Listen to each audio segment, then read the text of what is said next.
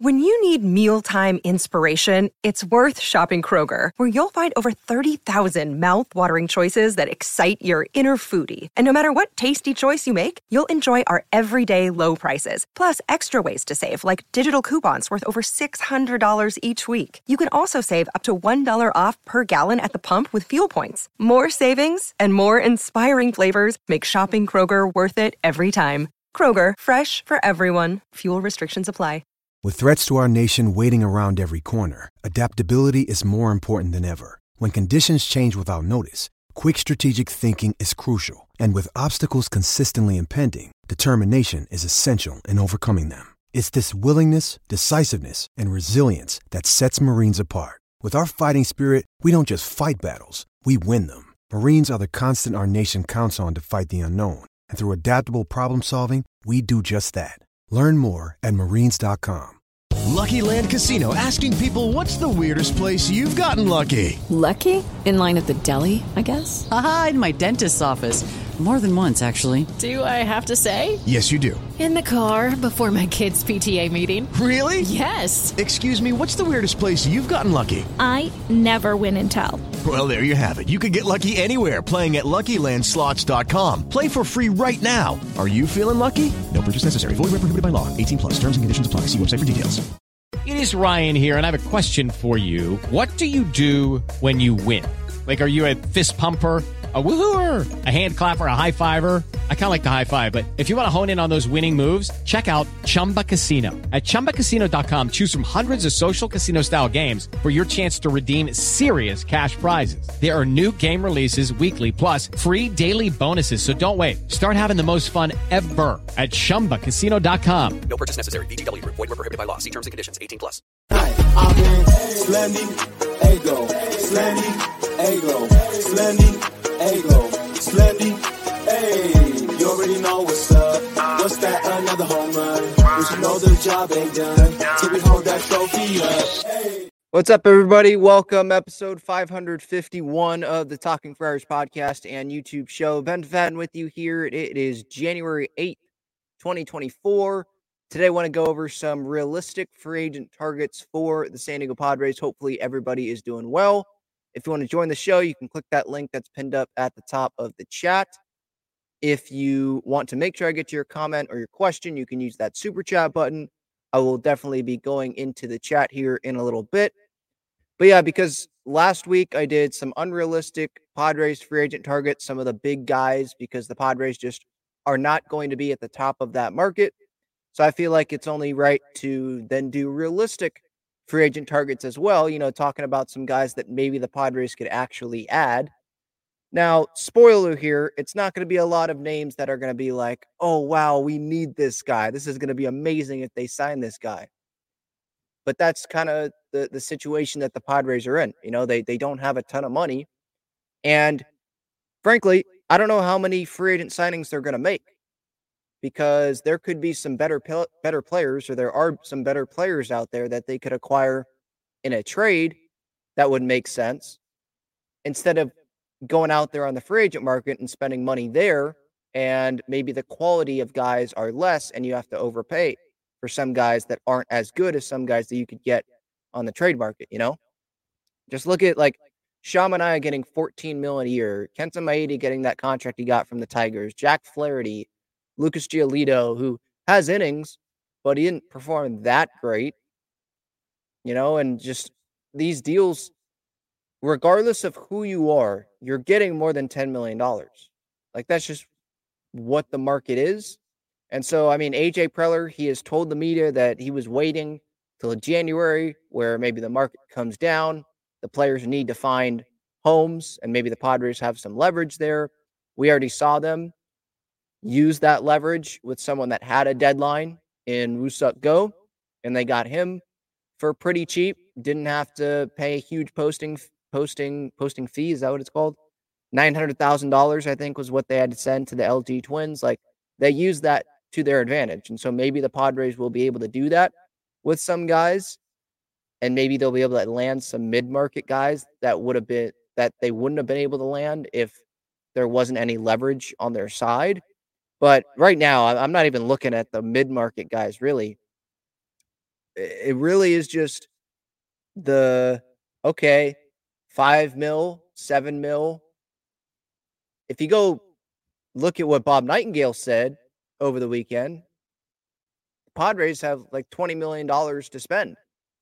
Now, before I get into that more, let's actually go to Fangraphs and let's go to the Padres payroll.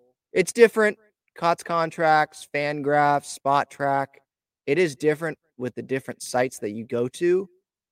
But with Fangraphs here, it says they're at 211.6, around that. And so they don't want to get right up on that because if they want to add at the deadline, then maybe they're not going to be able to do that. But let's just say 237 minus 212.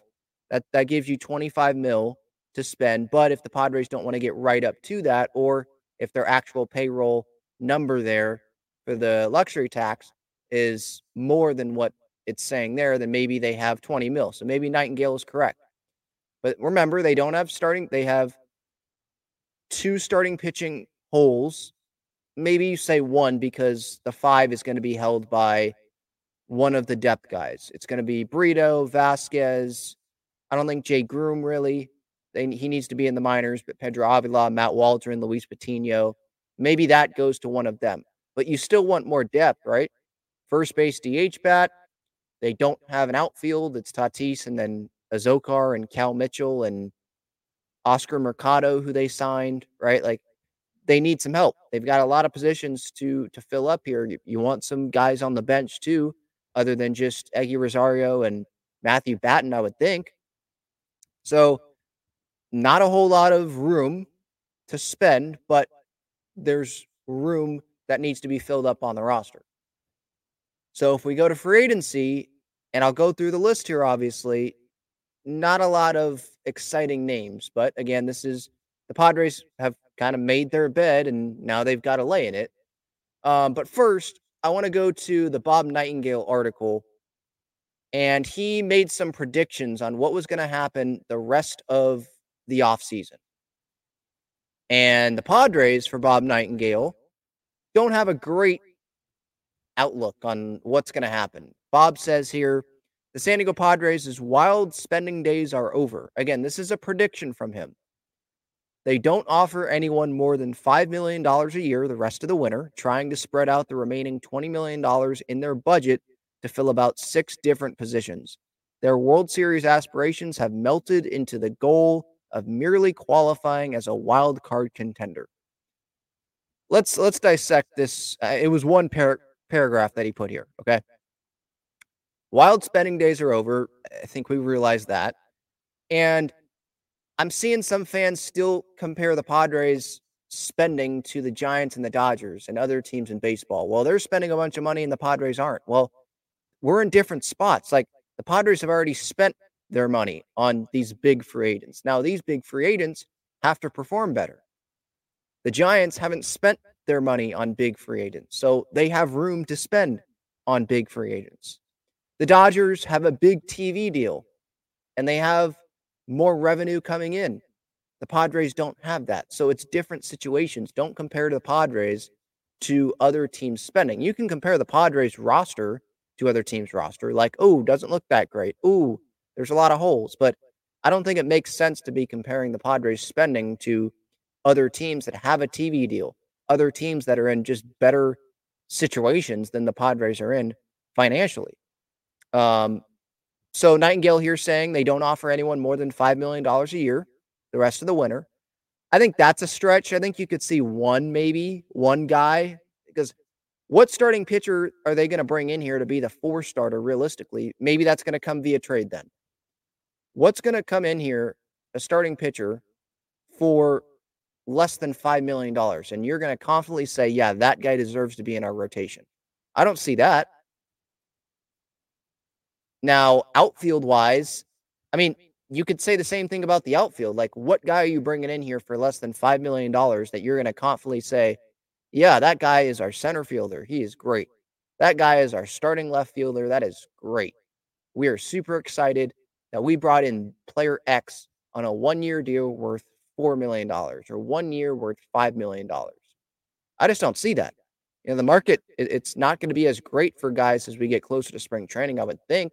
Guys that don't get signed, and that's who the Padres are probably going to end up getting in free agency. But yeah, I mean, not spending more than $5 million on any player, then who are they going to get? Like all of these acquisitions are probably going to be via trade, then, is what I would think. And he says fill out about six different positions. So two starting pitchers, two outfielders, first base DH bat, and then a bench player. Is that what he's referring to? Because I, I think we're good on the bullpen.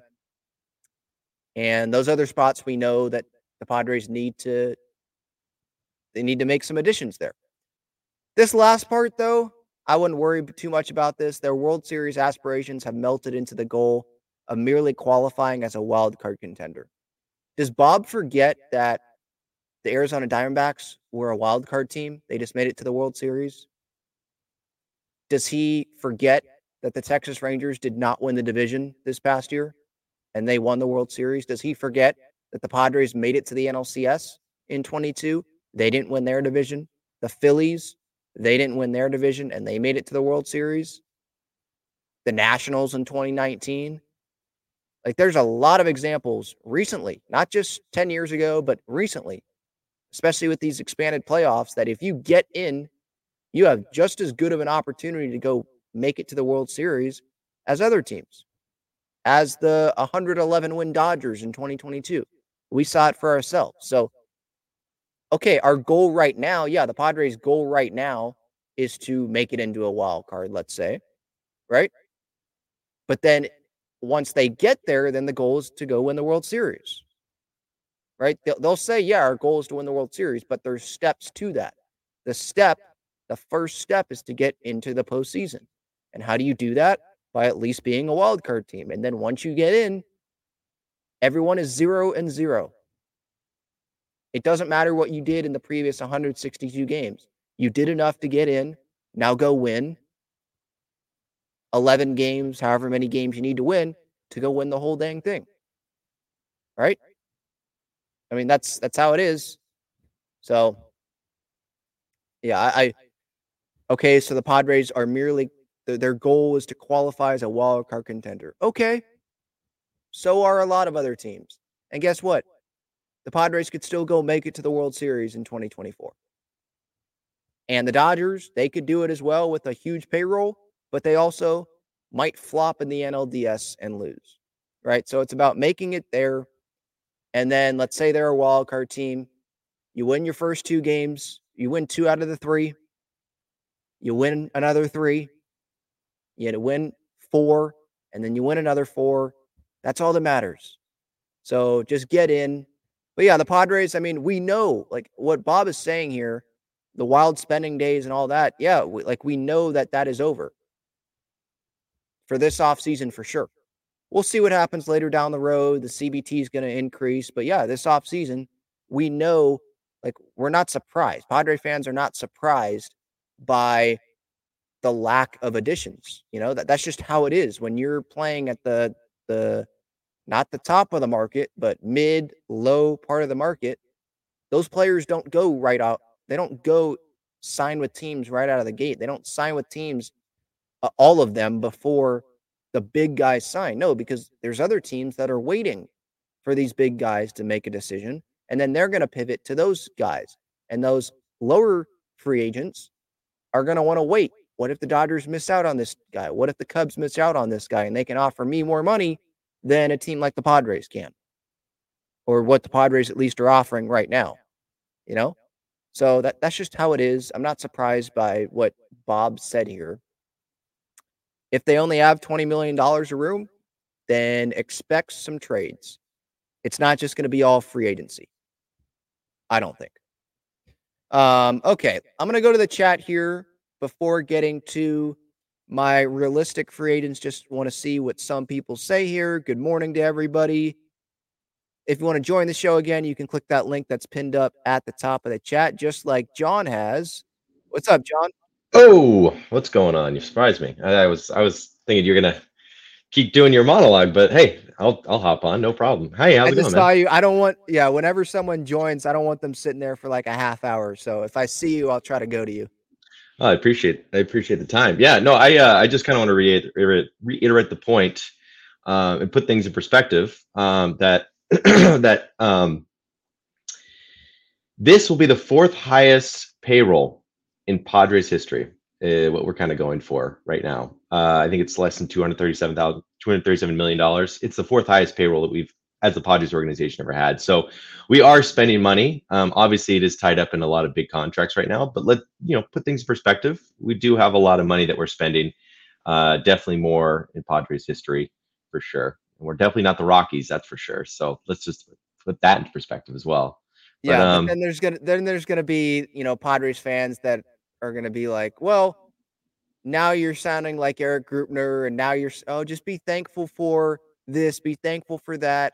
When our expectations were World Series, and now some people are like, well, no, just be thankful for this, be thankful for that. Uh, Yeah. Maybe we'll make the playoffs, but that's also, I mean, that's the scenario that we're in. So it's not like people are lying when they're saying that. But yeah, our expectations, at least for the regular season and uh, the hype around it, have gone down because a lot has changed in the last, you know, year. Yeah, uh, I mean, definitely. And I mean, I for I am definitely one of those kind of people that was definitely uh, down and out about this Padres organization. I mean, it's it's very hard to be a Padres fan and kind of sit there sitting mightily these days. Obviously, we have we've had a lot of bad things going for us, but I think we just have to take stock in what we do have, and we do have some good players on our team that we have signed up that we have signed long term. Um, and we really just kind of need to fill in on the margins, quite frankly. Obviously, you have two outfielders we have to fill out. We're still figuring out a first base situation. Um, our catcher situation seems to be pretty locked up with Campusano and Higashioka, and we have Sullivan on the on the on the back end of that. You know, there are there is upside to the Padres organization. I mean, we're not. I would say that we are in a better position than most teams in the National League standings right now that obviously have much higher expectations going in. The Giants, I think, are a great example. They just have a bunch of pieces that, quite frankly, just don't mix up well together. And uh, they also have a bullpen that is not really that strong of a bullpen. So I, I say, putting th- putting things in perspective, Padres have a lot going for them, and it really kind of hinges on our big guys showing up, producing, and being consistent throughout the entire year. I mean, that was that was the failure of this organization last season. Was that when August rolled around and we needed Tatis, Soto, and Machado to do something about it. Machado got injured. Tatis and Soto didn't do so well. So, you know, we were two games away from being in the playoffs as a result. And so, you know, just kind of eh, we were that close, is what I'm saying. We were close. Yeah, I think I mean that that's a valid point about being, you know, two games away from the playoffs, but how well did they have to play to get to that point there in September? And those pieces that really helped this past year are gone. Soto, best hitter, Snell, Hader when he was on the mound. Like these guys are gone. I mean, Michael Wacha, Seth Lugo had good years when they were healthy. Nick Martinez was up and down, but he's still a valuable arm to have because he can start, he can relieve but these guys are gone. Now they have mm-hmm. replaced some of these guys with Michael King, who's has upside, and we'll see what Jhony Brito and Randy Vasquez can give. But what who is the Blake Snell replacement? Michael King is not the Blake Snell replacement. He's the Lugo or Walker replacement, but that's he's not going to replace what Snell did this past year. Who is the Josh Hader replacement? I mean, it could be Matsui, it could be Suarez, maybe. It could be Suarez. One of them is going to have to do that, but are they going to pitch as good as Josh Hader did? But you could say, well, is the bullpen going to be really bad for when was that? Like June, July? It felt like it was really it was, it was a struggle there. Like you did, Yeah. Bob Melvin, whoever he went to, it didn't matter. It, it was Didn't not matter. Bob Melvin's fault. It was like just pick someone out of a hat, and Yeah. it's probably not going to work out. So maybe that's not going to be as bad. But I think that a lot of fans are just concerned with okay, well, they're not doing a whole lot this offseason. There's not a lot of room to spend. Look at what other teams are doing around us. We're losing guys. Look at the years that other guys had that are on the team that are stars. They are they declining? What's happening here? And it's easy to get, you know, worried like, oh, this team's not going to make the postseason. Uh, are we ever going to be close to winning a World Series again? But there's there's young talent coming up and all that. I I think that this team can make the postseason. But yeah, you're right. The the big guys, in order for the Padres to make the postseason, Manny, Bogaerts, Tatis, Kim's gonna have to continue playing well if he's on the team. Like they have to play well, or else, yeah, they're they're not gonna have the talent around those guys to make the postseason, or maybe even probably be two games within a postseason spot because there are other teams around the Padres that are getting better as well. Yeah. Yeah, and I think uh, you know, and this kind of goes into a bigger, broader discussion about how the national media portrays the Padres and smaller market teams. You know, unless we're spending gargantuan amounts of money, then I think national interest will definitely kind of put us at a certain pedestal. You know, like ex- expectations such as uh, the Yankees and the Dodgers have every single season. You know, the Padres and the Padres organization is not used to being uh, I guess, liked in the national media. I will say, and so I think the the likes of Bob, you know, Bob Nightingale and uh, Rosenthal and stuff like that. I, I would argue that they kind of have a little bit of a vendetta against the Padres because you know their teams didn't spend a whole lot. Um, when they needed them to spend when the pod we are in Padres land. Just oh my god, we just signed Xander Bogaerts, we just signed all these crazy people to crazy extensions and stuff like that. So you know, we have to understand that we are always going to be the underdogs, no matter what. We are going to be playing with house money. And, you know, we came in cocky as an organization, as a fan base coming into 2023. We thought, you know, we're just going to ride this 2022 season up until we go to the World Series this year. Obviously, didn't happen. And we got a little bit, bit of a taste of humble pie as a result. And so I think that we are always have to remind ourselves that you know we are going to be the underdogs. We are not going to be expected to go far into the playoffs, let alone be in the playoffs. So let's just start playing like we have nothing to lose, and let's just start playing like we are here for a reason, and we you know we are just because we're good, and that's it. You know, we're not here to win. We're here to we're here to crush crush souls. You know, in Yankees land or Cubs land or whatever. Who knows? Yeah, for sure. Definitely. All right, John, thank you so much. I appreciate the time, man. No problem. Have a good one. Sorry for catching you off guard. I just when people join the show, I don't want them sitting there, you know, for half hour while I'm, you know, rambling on because your time's valuable. I appreciate each and every one of you for tuning in here live on the show. So I don't want you to be sitting there and then, oh, you have to go and I don't get to you. So I appreciate those that do take the time to do that. Um, yeah, before getting to the realistic free agents, I do want to keep going through the chat here. Good morning to everybody. Thank you, Jennifer. Jennifer says, "Good job on foul territory." I appreciate that. Yeah, that was a that was a really cool experience. I appreciate them for having me on there. MCC 951 says Padres are going to have to successfully develop from within to complement the stars. Yeah. And I think 2025 is more of the year where you're going to see those guys like the double A guys, a lot of them come up if they're not dealt. Snelling, Thorpe, hopefully all of 2025. Maybe he comes up at the end of 2024, but it doesn't seem like he'd be ready to go to start 2024. Um, so that's, I think this could be like a bridge year. You could see some of those guys come up, maybe second half of the year. Maybe some of those guys end up having a key role on this team if injuries happen or something, or if they play really well in spring training and then they continue to play well if they're in double A or if they're in triple A, let's say Merrill's in triple A. I'm going to be very interested in seeing where Jackson Merrill plays. Does he play in left in spring training? Is he playing infield at short still? Like, what is happening there? Where is Graham Pauley playing? Uh, Nathan Martorella, who's on the show, is he going to be sticking at first? Try to develop him at first and have him come up and be at first. Um, what's going to happen there? But yeah, you're right. The Padres, they're going to have to have these guys in the farm system come up and help this team. Or else we're going to have some more of these off seasons where it's probably going to feel like, yeah, there's not a whole lot of room to spend because of these stars that are locked up.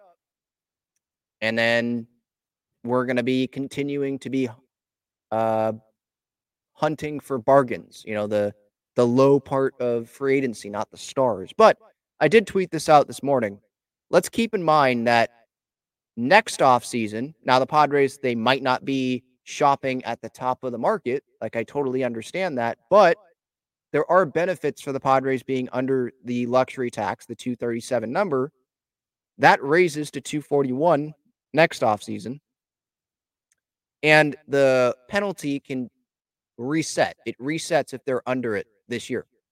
And so if they get back over it, then it's a 20% tax on all overages instead of losing a bunch of draft picks and the the penalties increasing even more because it's whatever their whatever straight year of being over, right?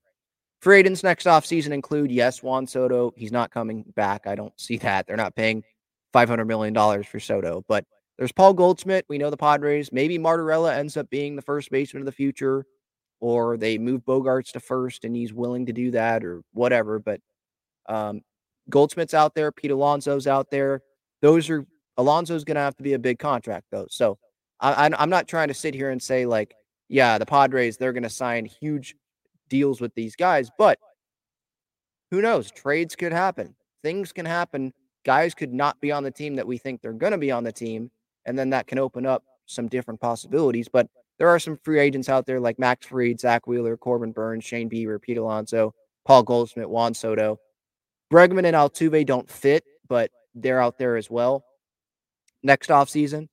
So that is something to look at, even if it's not the Padres signing those guys, but maybe it's the Giants, the Dodgers. I don't know how much more money they're going to be able to spend after this offseason, but maybe the D backs, maybe other teams in the National League, like teams in the NL Central, teams in the NL East, the Mets, right? They take away some of those guys, and then the Padres have to contend against those guys, um, you know, come 2025 and beyond. Um, so that that is something to at least keep and store in the back of your head there.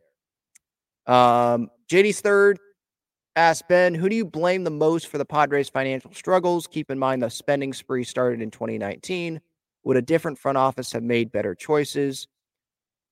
Um, I mean, maybe another front office wouldn't have signed Eric Hosmer, but how much of a decision was that the front office or was that Ron Fowler? Right? how much was the Bogaerts move, Preller or Peter Seidler? So maybe it was maybe if the Padres had different ownership. And I'm I don't want to blame Peter Seidler. That, that's not what I'm trying to do. I'm just saying, what if there was different ownership?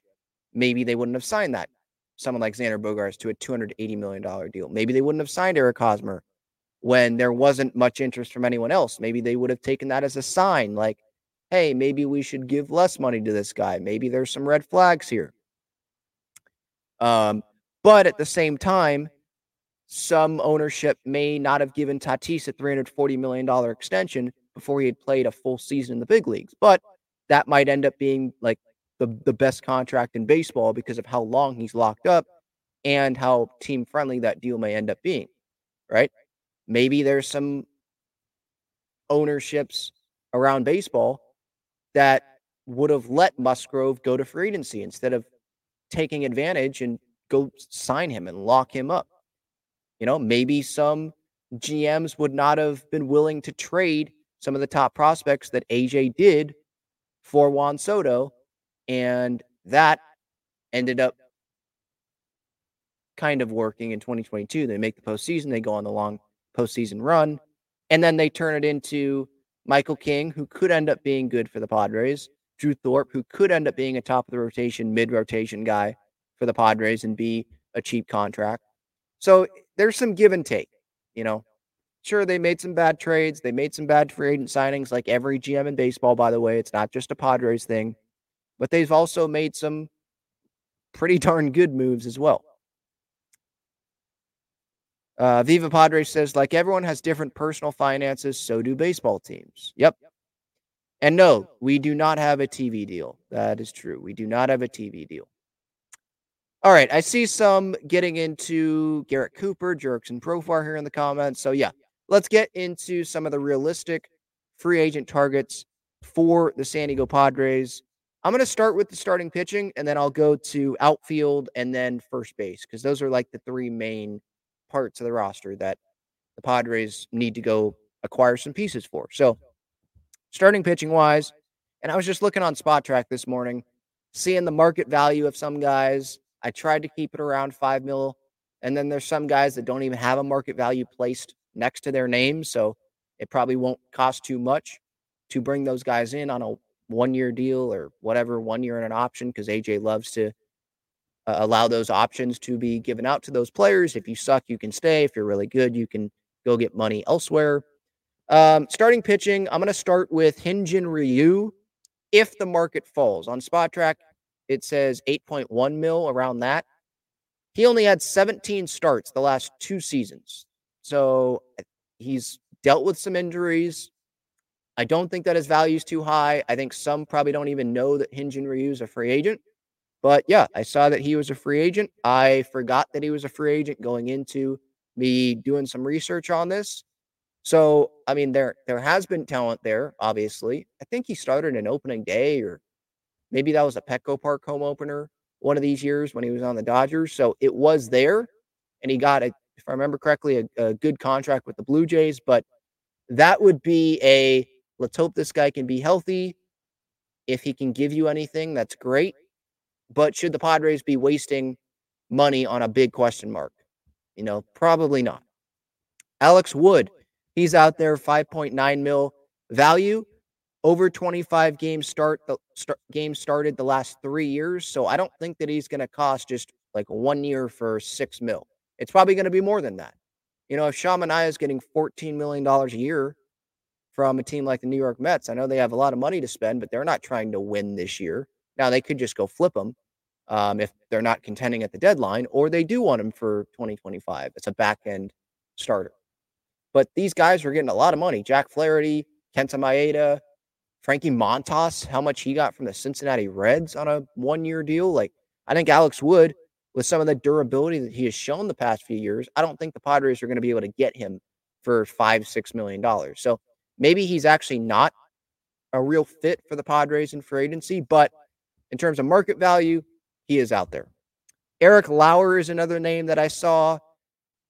I think that he saw some, or excuse me, I think that he said some bad things about the Padres when he was with Milwaukee. I remember he did have some bad quotes there about the Padres. So I'm not so sure a reunion would happen, but just guys that are out there. Lauer is a left handed guy. We don't have any lefties in our rotation. We have Musgrove, we have Darvish, we have Michael King. And then Pedro Avila, I believe he's a righty as well. So, like, we need lefties in there just like need some lefty hitters, really right heavy, like throughout the roster, is what I'm seeing.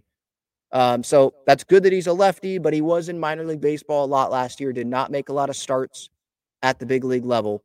Uh, I think he dealt with shoulder impingement uh, at the beginning of 2023. So he might be another question mark, but Ruben might be able to get something out of him. But I'm not so sure he wants to be back with the Padres. Um, Julio Teheran, $5.7 million value. This is another guy like Alex Wood that he may actually get more than that just because of how great, how player friendly this free agent market has been. This is a guy that has had success, obviously, a lot, a lot of years at the big league level. And what does he feel about the Padres, though? Now, maybe he just wants a starting job. And if the Padres can give him that, then he'll come back to the Padres. But remember, the Padres had him last year. They said, nope, we're good. We'll put you in the minors. And then he went and started games for the Milwaukee Brewers. So, how does he feel about the Padres?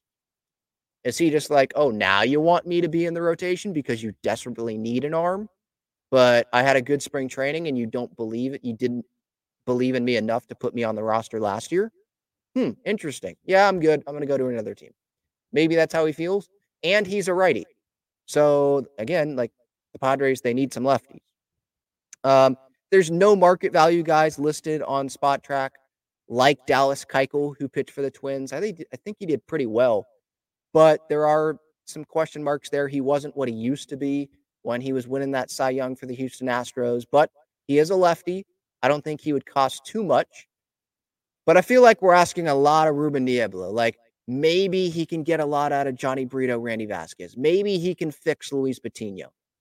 Maybe Matt Waldron, Pedro Avila can take steps forward. Maybe we bring in some dude who hasn't been very good last year, the last couple years, or he has injury history.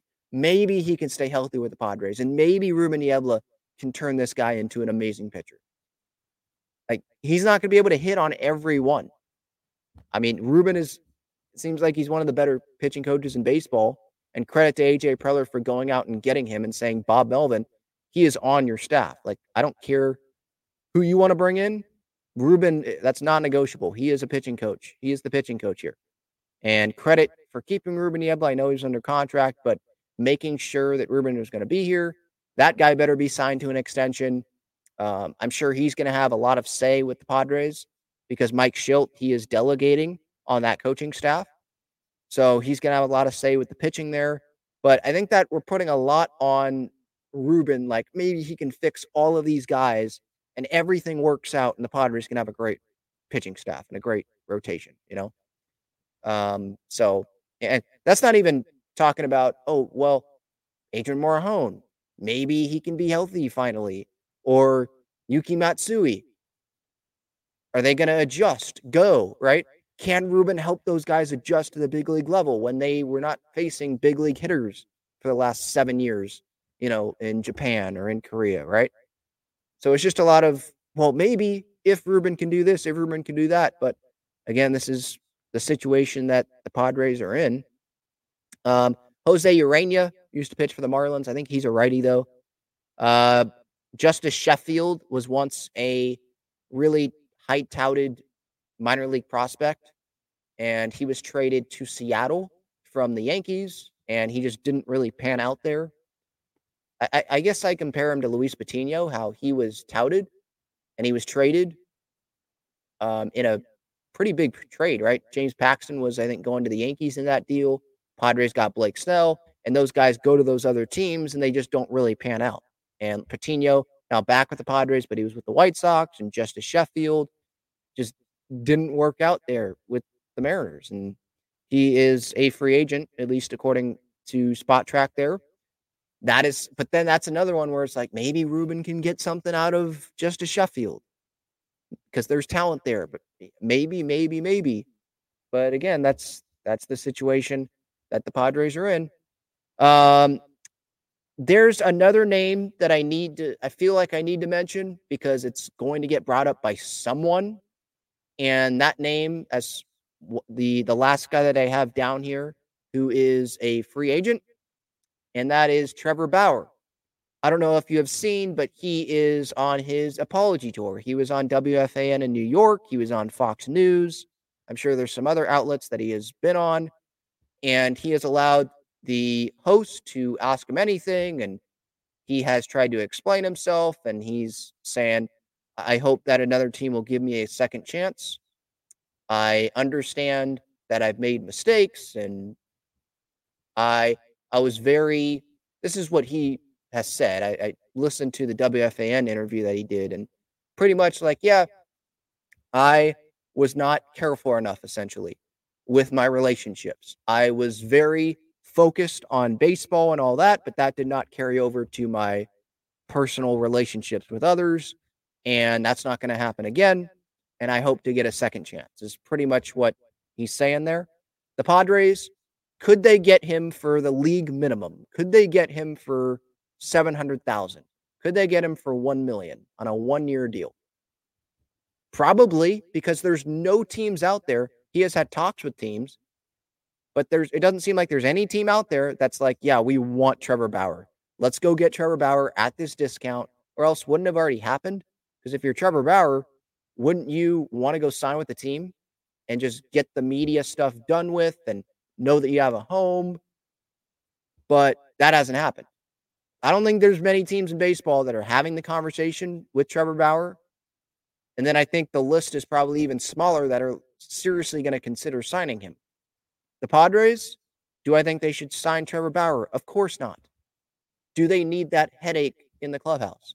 He may say, I'm not going to do the YouTube stuff. I'm not going to be a headache. But those are words. Like actions speak louder than words. And the Padres need left-handed pitching. Is Trevor Bauer a left-handed pitcher? No. Did he pitch well in Japan? Yeah, from what I've from some of the stats I think that I've seen. But is he a guarantee to bounce back and pitch really well at the big league level? I guess he's throwing upper 90s velocity, like it's still there. But that is a huge distraction, I would say, for the Padres if they sign Trevor Bauer. And the last thing the Padres need is more distractions, right? There was a lot of hype last year, distractions, and look how that played out, right? With the Lucky Land slots, you can get lucky just about anywhere.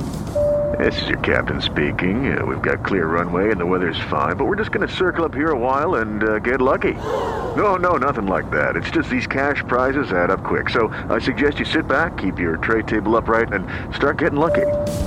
Play for free at LuckyLandSlots.com. Are you feeling lucky? No purchase necessary. Void where prohibited by law. 18 plus terms and conditions apply. See website for details. Hello, it is Ryan, and I was on a flight the other day playing one of my favorite social spin slot games on chumbacasino.com. I looked over the person sitting next to me, and you know what they were doing? They were also playing Chumba Casino. Coincidence? I think not. Everybody's loving having fun with it. Chumba Casino is home to hundreds of casino style games that you can play for free anytime, anywhere, even at 30,000 feet. So sign up now at chumbacasino.com to claim your free welcome bonus. That's chumbacasino.com and live the Chumba life. No purchase necessary. VGW. Void prohibited by law. See terms and conditions. 18 plus. Lucky Land Casino asking people what's the weirdest place you've gotten lucky? Lucky? In line at the deli, I guess? Aha, in my dentist's office. More than once, actually. Do I have to say? Yes, you do. In the car before my kids' PTA meeting. Really? Yes. Excuse me, what's the weirdest place you've gotten lucky? I never win and tell. Well, there you have it. You can get lucky anywhere playing at LuckyLandSlots.com. Play for free right now. Are you feeling lucky? No purchase necessary. Void where prohibited by law. 18 plus. Terms and conditions apply. See website for details.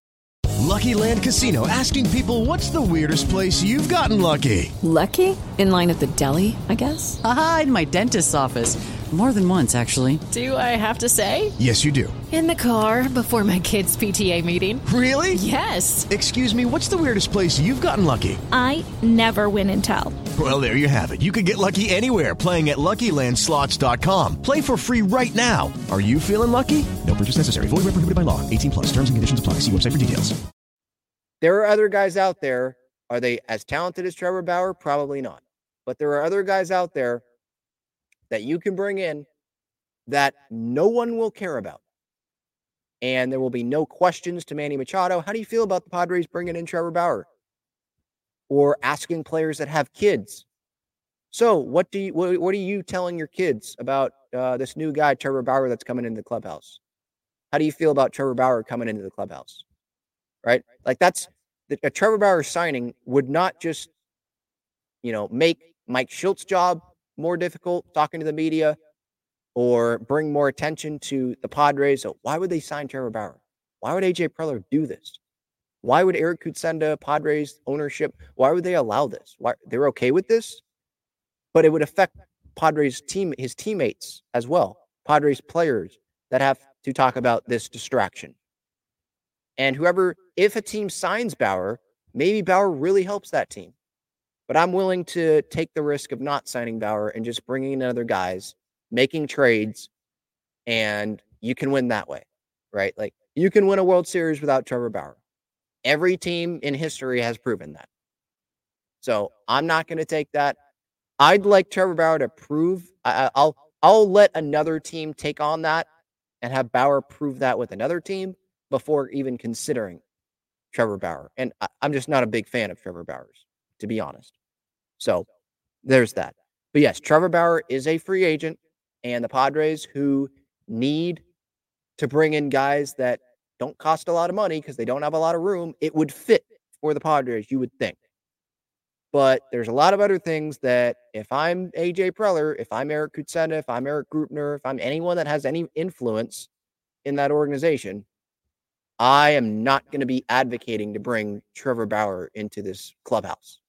That's just not going to happen. I'm not dealing with that. Um, so yeah, those are you know those are the starting pitching guys. Maybe the Padres are okay with trading for a starter. I, I feel like this is what could end up happening.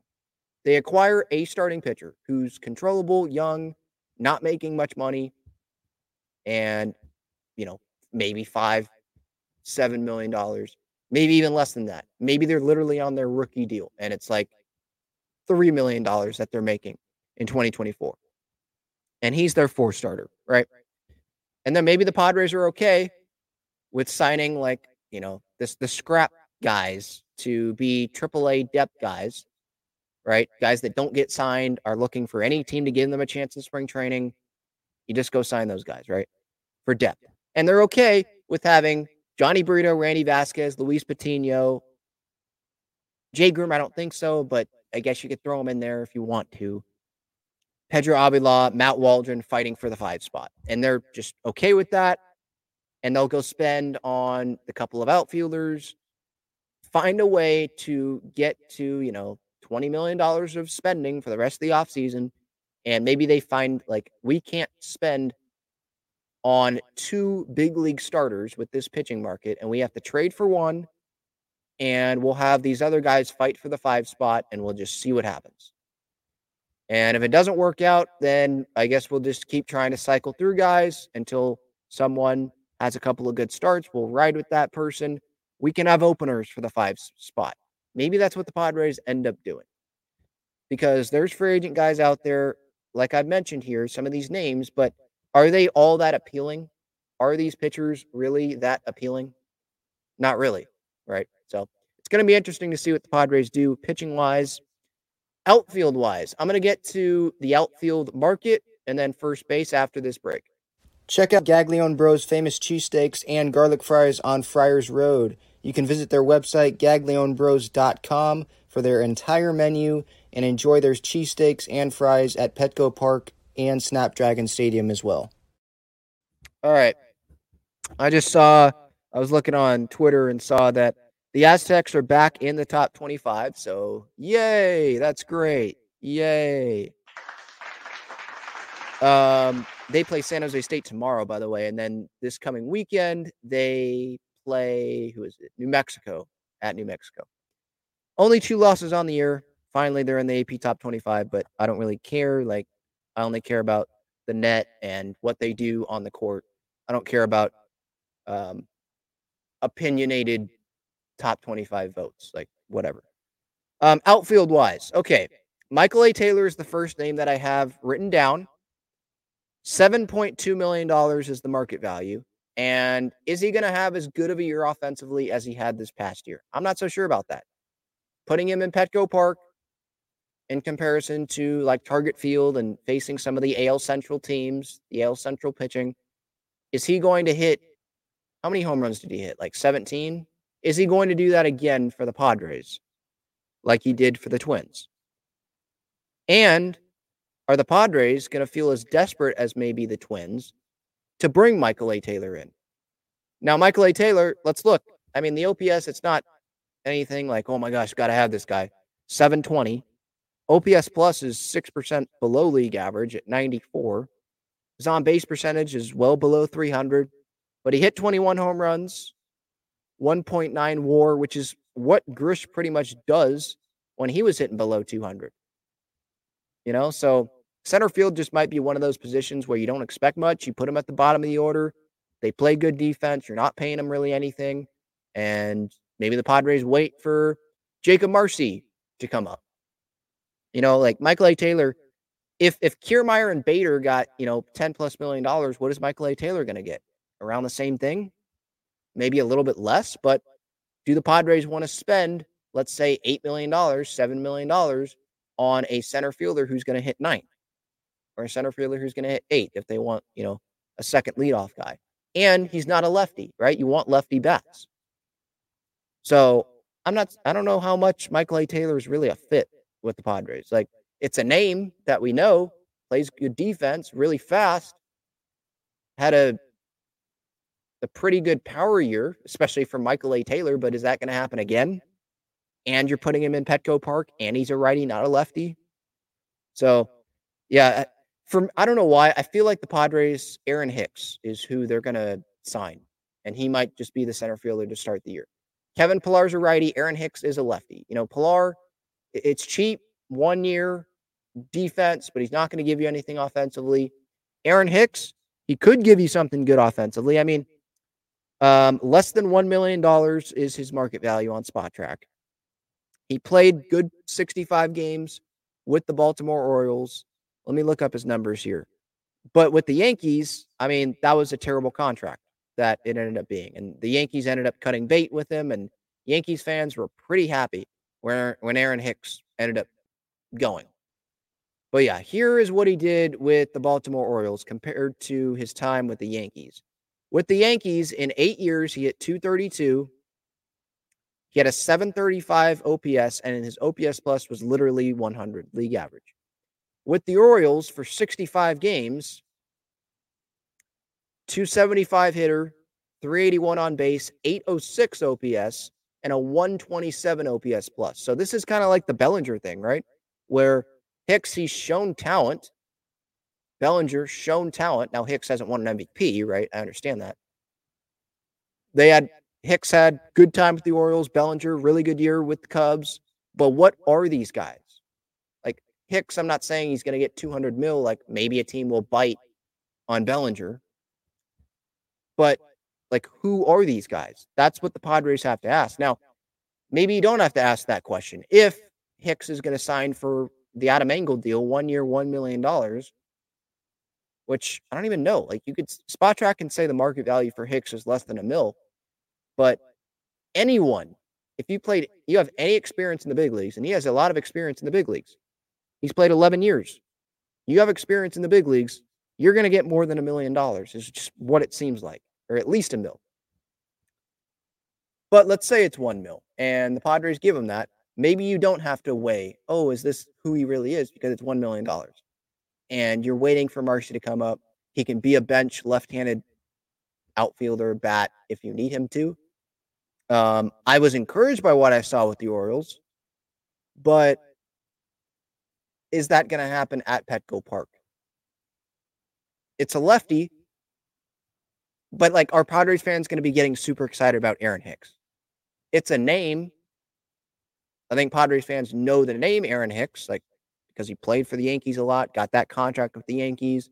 Maybe they saw some of the numbers that he put up with the Baltimore Orioles, but it, none of these names, like I said earlier, earlier, these names, they're names that you've heard of, but they're not going to be like, oh my gosh, we signed Blake Snell. Oh my gosh, we signed Xander Bogaerts. We signed Manny Machado. It's not going to be that. So just got to prepare ourselves. But I, I would not be surprised at all if the Padres brought in Aaron Hicks and had him be the center fielder. As a lefty bat, can play center. He can play another corner if that's what the Padres want him to do. And he's not going to cost as much as someone like Tommy Pham. Definitely Cody Bellinger, obviously. Probably not going to cost as much as Michael A. Taylor, believe it or not.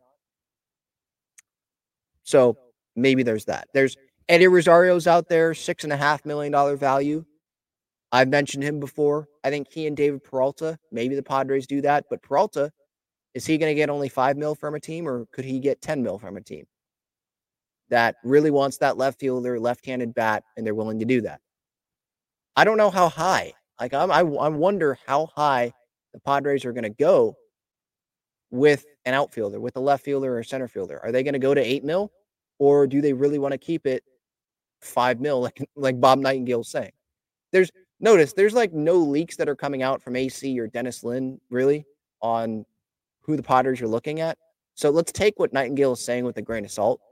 They they could go spend ten million dollars on a on a starter or a left fielder or a center fielder. Like it feels like they're gonna have to spend more than five million dollars on someone if they want to go the free agency route. Just that's what the market is. Um, but yeah, like is David Peralta out of their market? Like, is he not in their budget? They're not going to spend eight, nine million dollars on David Peralta. Like, they can't do that. Because I, I think David Peralta is a pretty good option to have. He can start games. He's a left handed bat. That's a professional at bat that he will give. I'm not saying that guy's going to be the three hitter on the team, but that's a decent one year option to have as a lefty bat. I believe there's some strikeout in Aaron Hicks's bat. Uh, Jackie Bradley Jr. is out there as well. He's a lefty bat, um, plays center field. So maybe the Padres go that route over Kevin Pillar because Pillar's a righty, Bradley's a lefty. Both aren't going to give you really anything offensively. Um, but again, those are names that the Padres Padres fans are not going to get excited about. I mean, Austin Meadows is out there, but you know, there's question marks with all these guys. He had what 21 at bats in 2023, and I think he was dealing with some mental issues. So does he want to play Major League Baseball? I, I don't even know the answer to that question, to be honest. There's Corey Dickerson out there, two home runs last year, though. Obviously, Jurickson Profar is someone that I expect to be back. I would be surprised if he's not back. He could get the same amount as Aaron Hicks. I mean, just give him like one year deal, one to three million dollars for each of those guys. And I, don't think Profar should be starting every day in left field. Like 2022 is great, but look what he did this past year. Um, Aaron Hicks, you know, he might be the opening day center fielder. Maybe they have Jackson Merrill be in left field. Maybe they have Marsee play center field for some reason on opening day, even though it seems like almost everyone's saying that, yeah, probably not ready to go opening day. Jim Callis came on the show um, last month and was telling me that, like, yeah, I'd be surprised if if Marsee is the starting center fielder on opening day. And uh, Merrill probably could use some time there in AAA, but also with AAA, like how much are you going to be judging in AAA? Because that that can be a hitter's ballpark. That could be a hitter's league. I mean, look at the numbers that Trayce Thompson put up in AAA, and then what did he do at the big league level? And Nomar Mazara, remember him? So it's is it worth it to put him in AAA or put him in Double A a little bit and make sure that he's hitting well, and then you bring him up, or do you just bring him up at the start of the year, get the most games you can out of him. Um, yeah, it's, it's just not a lot of great options. At first base, there's someone like Joey Votto, but he's 40 and his market value is a little over $5 million. You going to spend over $5 million on Joey Votto? I love Joey Votto's personality. It would be an interesting guy to have on the Padres. But how much is he going to give you? That's not someone that's going to play first base for you every day, is it? There's Brandon Belt out there. Now, I was surprised. His market value at first base, $2.5 million. When he had a 136 OPS plus in 2023. There are the injuries that could happen. You know, he, he, it's not like he's 20 anymore. He's not 25. But I think he'll get more than that from someone. But if the market value is that, then yeah, you, you sign Brandon Belt to be able to play first base because you don't want Jake Cronenworth playing first base every day again in 2023. I don't think the Padres want that. So, yeah, bringing someone in that has a ton of first base experience. He has he's won multiple World Series, obviously with the Giants. If the number can be like that, you know, AJ talking to the media last month, I think it was, about how yeah, probably waiting till January market when that market comes down, it's more friendly to the Padres. Essentially, was what he was saying. If that does happen, then yeah, Brandon Belt is probably a realistic option. There's Jared Walsh out there who was an all star in 2021. But to be an all star, all you have to do is have a really good first half. That doesn't account for the second half that you have. He hasn't done really much. I think he hit 15 home runs the year after that in 22, but then had a really bad year in 23. Dom Smith, below average hitter with the Washington Nationals. I don't know how much he would get on a one year deal. Remember when Dom Smith was in those trade talks with the Mets. I think Chris Paddack was going to go over there. Right? That that might have been in spring training, the the Mets Padres trade talks that were getting reported. Then that ends up not happening. I think then like right before open or on opening day, it was the trade with the Twins where Paddack goes to the Twins, Emilio Pagan goes to the Twins. Padres got back Brent Rooker and Rogers and was there one other guy they got back, or was it just those two? Might have been just those two. But yeah, that was that was interesting. We know the Padres have been interested. That's my point. They have been interested in Dom Smith in the past, but a lot has happened in the past. But he's not going to cost much. It's going to be a one year deal. But again, these are deals that aren't going to excite the Padres fan base, you know.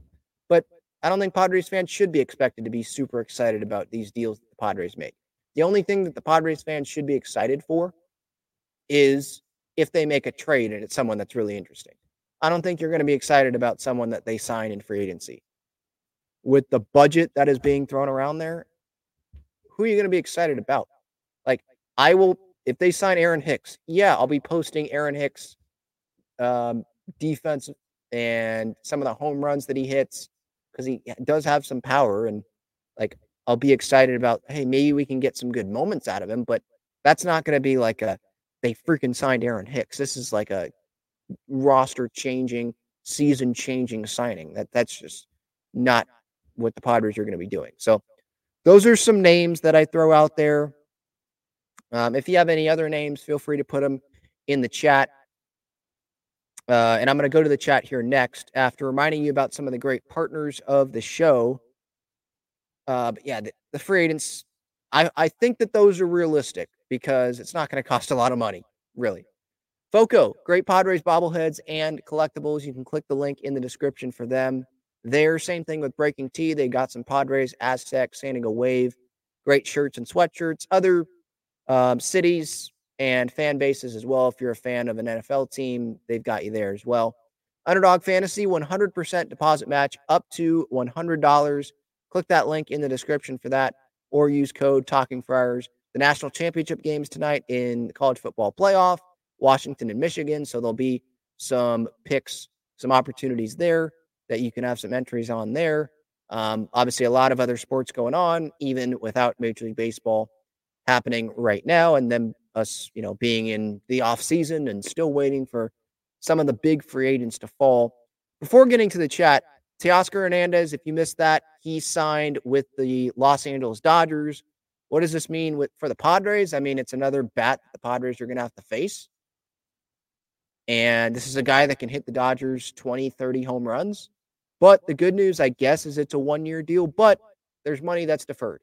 And I don't know what the Dodgers did to this guy where they, he's totally okay with signing a one year deal. But as I said on my Baseball Struck YouTube channel, talking about just Major League Baseball in general, I could see why Teoscar did this. I mean, he's not coming off of his best year, fWAR wise. And the Dodgers, he could go win with the Dodgers or be a contender, play really well with them, and then get a multi year deal off of that. The Dodgers are known for turning some careers around. I'm not saying Teoscar needs his career to be turned around, but they're known for getting the most out of players. And he could turn that into a bigger multi year deal than what he would have gotten some of the other offers. I think the Red Sox offered like two years. Maybe he gets three, four years from a team in free agency next offseason. Next next offseason, free agency is pretty loaded though. So we'll see. But yeah, for the Padres, I mean, this is a guy that the Padres were not going to land, not going to be interested in. They were not going to sign Teoscar Hernandez to a one year contract worth their entire budget because that's what it is. Now, that money is deferred, some of the money, but they weren't, they're not spending, I think it's $15 million that he's going to get paid in 2024. They are not going to do that for any player. They didn't do it for Michael Wacha, 16 mil per year. They didn't do it for Seth Lugo on three years, 15 mil a year. They're not going to do that for a starting pitcher for one year, is what it seems like. So, yeah, I'm not surprised that the Padres weren't interested in Teoscar Hernandez. I am surprised that Teoscar signed a one year deal. I am a little surprised that he went to the Dodgers because I didn't think the Dodgers were going to give Teoscar Hernandez a, a big multi year deal. I was not expecting a one year deal, but it's a one year deal, so it's not that surprising. Um, if you would have told me that, yeah, it's going to be a one year deal. But yeah, that that's a move that happened. Other teams around baseball making moves while the Padres are not. Um, at least as of now, they're going to have to make moves, obviously, because they have to build the roster. There's the San Francisco Giants who traded for Robbie Ray, who is not going to be impactful for them in the first half of the year, but he could be really good in the second half, and he could be really good for them um, when he doesn't opt out after 2024 because he's coming off of an injury. So why would he opt out? But they they gave Mitch Haniger to the Mariners, Anthony DeSclafani to the Mariners. So does that open up more spending for the Giants? Does that make them go spend on Blake Snell? I could see Snell for sure going to the Giants. I could see Matt Chapman going to the Giants. We'll see. Um, but again, like the Giants, they're in a different spot than the Padres are in. They don't have Bogaerts, Tatis, and Manny locked up to long term contracts. They don't have long term contracts. They have Jung Hoo Lee, who they overpaid to come to the Giants. They have Logan Webb, who I think signed an extension there, right? Or a new contract. But they don't have a big contract. The Carlos Correa thing thing fell through. Harper didn't want to go there. They tried with Stanton on the trade. He didn't want to go there. He ends up going to the Yankees. They tried with Yamamoto and Ohtani, missed on that. They tried with Aaron Judge, missed on that. So they're in a different spot. You know, the Padres have brought in big free agents, or they gave Tatis that big extension for 340. They locked down Manny, Bogaerts at 280, Musgrove at 100, Suarez at 46, Darvish at 108, I think it is, right? Like they've already spent a lot of money. Crony at uh, seven years for what, 80 mil or whatever. So we're in a different spot. Padres, they've made their bed. Now they have to lay in it. The Giants sort of are, are trying to make their bed right now, if that makes sense. The Dodgers, I mean, they've made their bed. They have to lay in it, but it's not, it doesn't seem too negative for the Dodgers because they have freaking Shohei Ohtani and Yamamoto and Betts and Freeman. Although those guys came up incredibly small in the postseason. But, you know, that goes back to my point of, hey, you never know. Just get into the postseason. You know, with Nightengale saying, well, Padres go from World Series contenders to trying to just make the wild card. Okay. Yeah, it sucks that we don't have Juan Soto. It sucks that we don't have those high expectations because you want to have Hader and Snell on that the caliber of those the caliber of those guys on your roster, of course. But if you get in, you can go win the World Series. If you get in, you can make the World Series. A bunch of teams have proved that recently. So maybe Bob just wasn't watching the postseason or he forgot about that postseason, those multiple postseasons. It wasn't just one. But yeah, I mean, it can happen. Just make the postseason. Easier said than done. Padres have to have urgency from like day one here. Um, all right. Going to the chat here. Where did I leave off? I think I was with Christopher here. Christopher says Cooper and Profar would be great. I mean, Profar is a bench guy, utility guy. Cooper, you need left handed bats. I don't think that does a whole lot if the Padres just re sign Garrett Cooper. I guess that's another guy that could be a fit, but even he might get more than like $5 million a year. Um, let's see here. Devin says Profar. Uh, I guess Joey Gallo is another one out there, but I mean, because, with the potential, the potential of Joey Gallo, just the potential, won't he get more than five million dollars? The potential. One of these years, the Padres are going to sign Joey Gallo, so it might be this offseason. But yeah, Gallo's there. Uh, Stroman, I don't know how realistic that is. I don't think that's realistic. I don't think Imanaga is realistic. $100 million was being thrown out there for Imanaga. So I don't think that's realistic. Profar and Gallo are, I would say, are more realistic. Jennifer says, I like Steven Wilson for closing. I, I think that the Padres, it's going to be Suarez, Matsui, or Go. Those are the three. And then you, De Los Santos, you might throw in there before you get to Steven Wilson. We'll see what Cosgrove does here as well in 2024. Mark says, I would have liked AJ to extend Kim and not sign Xander, but it is what it is now. As fans, we ride with the team, win or lose. Yeah, for sure. I'm a Padres fan. Like you guys in here, we're Padres fans. We're still going to root for the team, and we could still be pissed off though with, you know, the the lack of room that they have. It also is easy to go back in hindsight and be like, yeah, I would have I would have signed Ha-Seong Kim when you don't know if he was going to have a great year in 2023. What if Ha-Seong Kim wouldn't have had a good year? What if he would have taken a step back? Would we have been like, yeah, extend Ha-Seong Kim? You know, like it's easy in hindsight to say that. Now, I think this isn't a hindsight thing with Bogaerts. Why did we give him $280 million? That's not a hindsight thing. That's, I think, what a lot of people around baseball, not just fans, Padre fans, but around baseball, people were saying, you know, 280, what the heck? No team was coming close to $280 million. That should not have happened. Now, signing Xander Bogaerts is debatable. Like, we already had a bunch of shortstops. Why are they doing this? But the Padres wanted to add a star. They wanted to just pull out the best lineup possible in 23. Maybe Peter Seidler had something to do with that. We don't know. I think it's dangerous to to speculate about that. Um, yeah, I, it's easy to say a lot of things in hindsight. I'll say that. Mike says Imanaga and Profar should be priority if we cannot afford to get Snell back.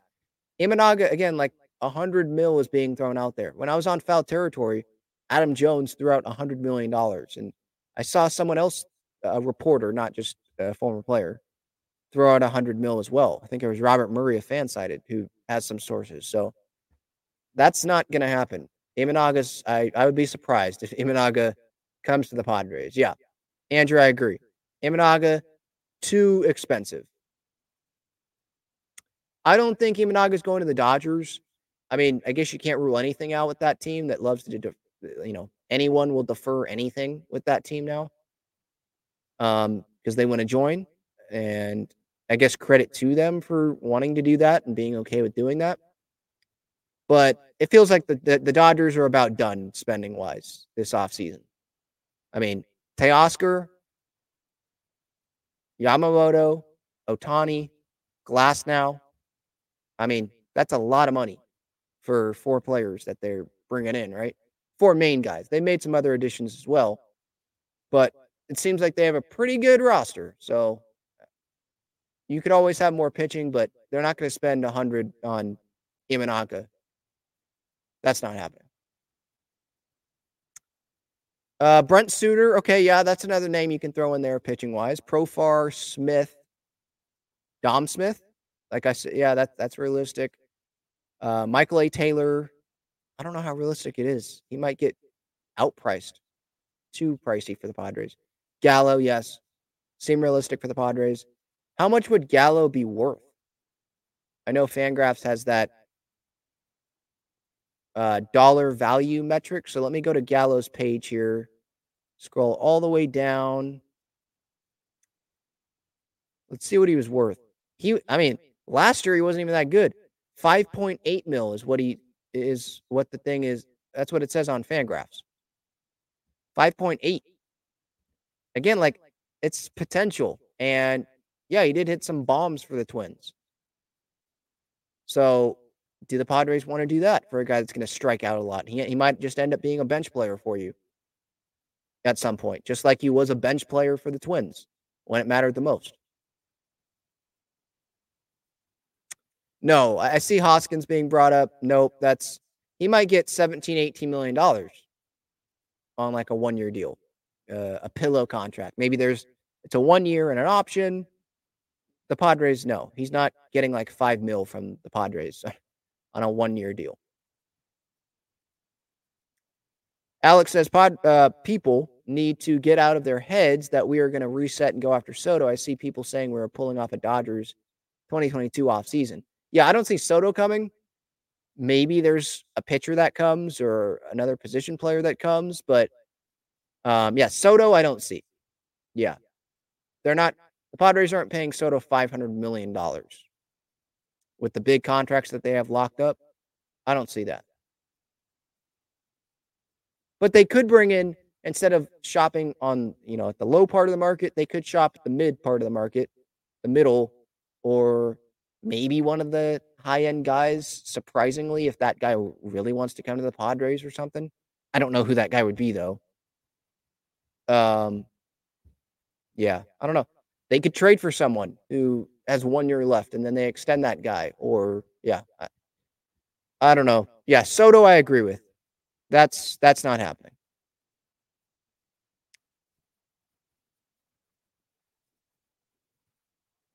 Uh, Dodger fan, surprisingly, in the chat, saying that Padre fans are pathetic. Well, you can go elsewhere, please. Thank you. You don't need to be in here JD's third says Teoscar set the market 23 and a half mil. Yikes. I think that he would have gotten less AAV wise from a team, but since it was one year, he got more and some of the money was deferred. It's really like one year, 15 mil in terms of the money the Dodgers are paying in 2024. So I don't think that's that bad for Teoscar. I mean, that's what free agency is with like everyone. Everyone is getting a lot of money You could be a, a mid pitcher and you're going to get paid. Even if it's for one year, you're going to get a good amount of money. More than what you probably thought you were going to get. Yeah, I said this earlier. JD's third says Ruben Niebla will be overworked. He'll need to be a miracle worker. So much on his plate. I mean, when you don't have a whole lot of a lot of room, you don't have a lot of money to go around. You know Ruben's a good pitching coach. And he's helped in the past with guys, turn guys around and get a lot out of guys that, you know, weren't these huge huge contract pitchers. Then people are going to have the expectation that, oh, this guy can go save this guy. This guy can get a ton out of this guy that we're not going to pay a lot of money. And it's a one year deal. Um, yeah, Ruben's going to be a busy guy for sure.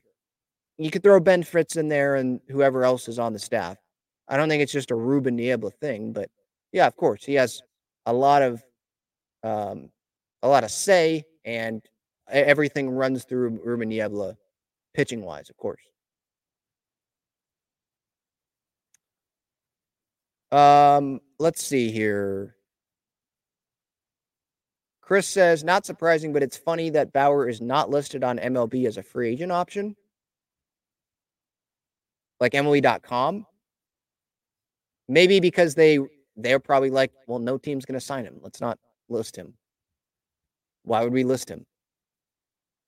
But he is a free agent. A team could sign him, but I don't think any team's gonna sign him.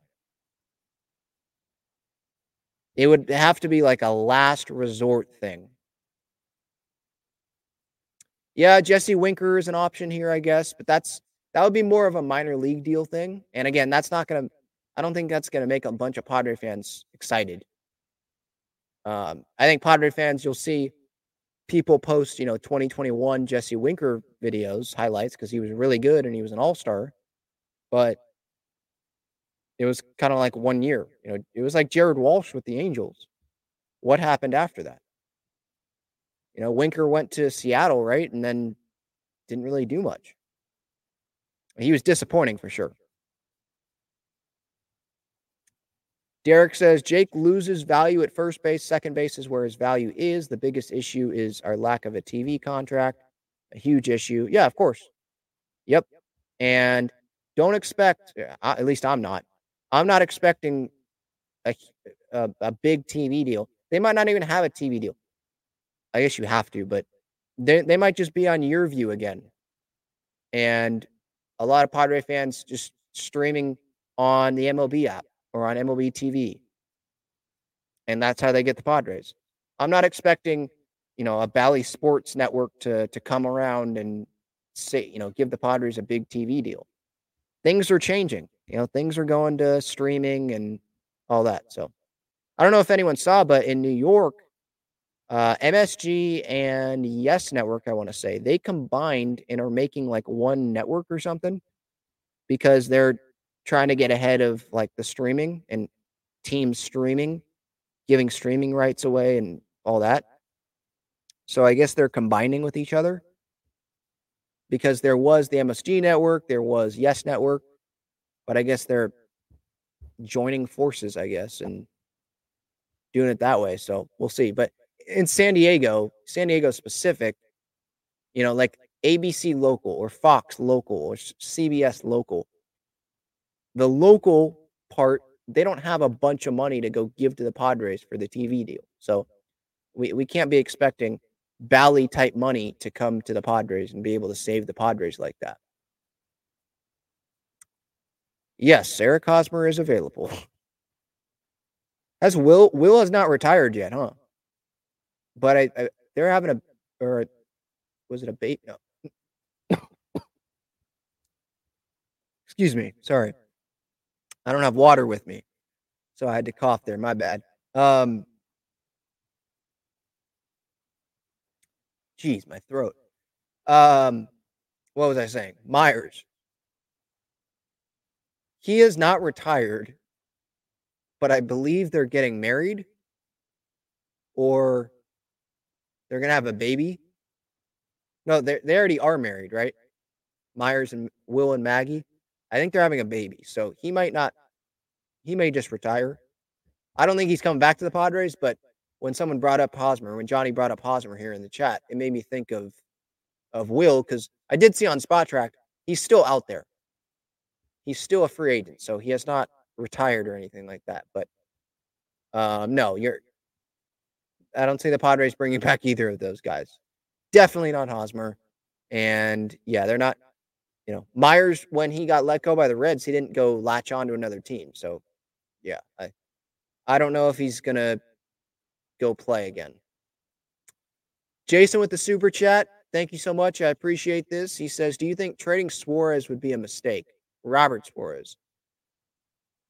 Um, I mean, I don't want to give up on Suarez. I just question like who would take the contract for Suarez. Because that's that's a significant reliever contract. Um, so in terms of talent, it could end up being a mistake if they trade Suarez, but I don't even think that's on the table. I, I haven't heard anything about the Padres potentially trading Robert Suarez.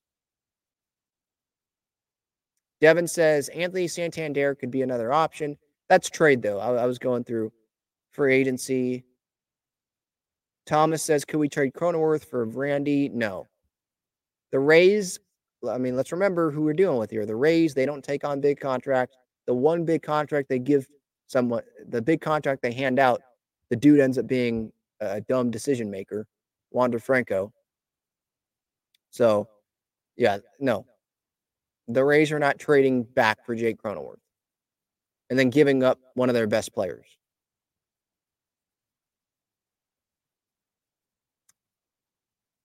No, Chad. No, Preller's not been fired yet, and he's going to be given the whole season. I don't think he's going to get fired during the year because there's the draft, and the Padres would want to use AJ Preller and his scouting staff, their expertise for the draft. That happens before the trade deadline. You're not going to fire someone before right before the deadline, and then after the deadline, why would you fire that person? You know, there's there's no moves that can be made after that. So you probably just run the course there. So he's going to get 2024. If they miss the postseason, then a change will be made, I would think. If they make the postseason, I don't know if that's enough. Maybe they have to make the postseason and then go on a run. Because no one, and I've said this before, nobody liked AJ Preller as much as Peter Seidler. Nobody liked him as much as Peter. Eric Kutsenda does not like him as much as Peter. Greupner does not like AJ as much as Peter. I can guarantee that.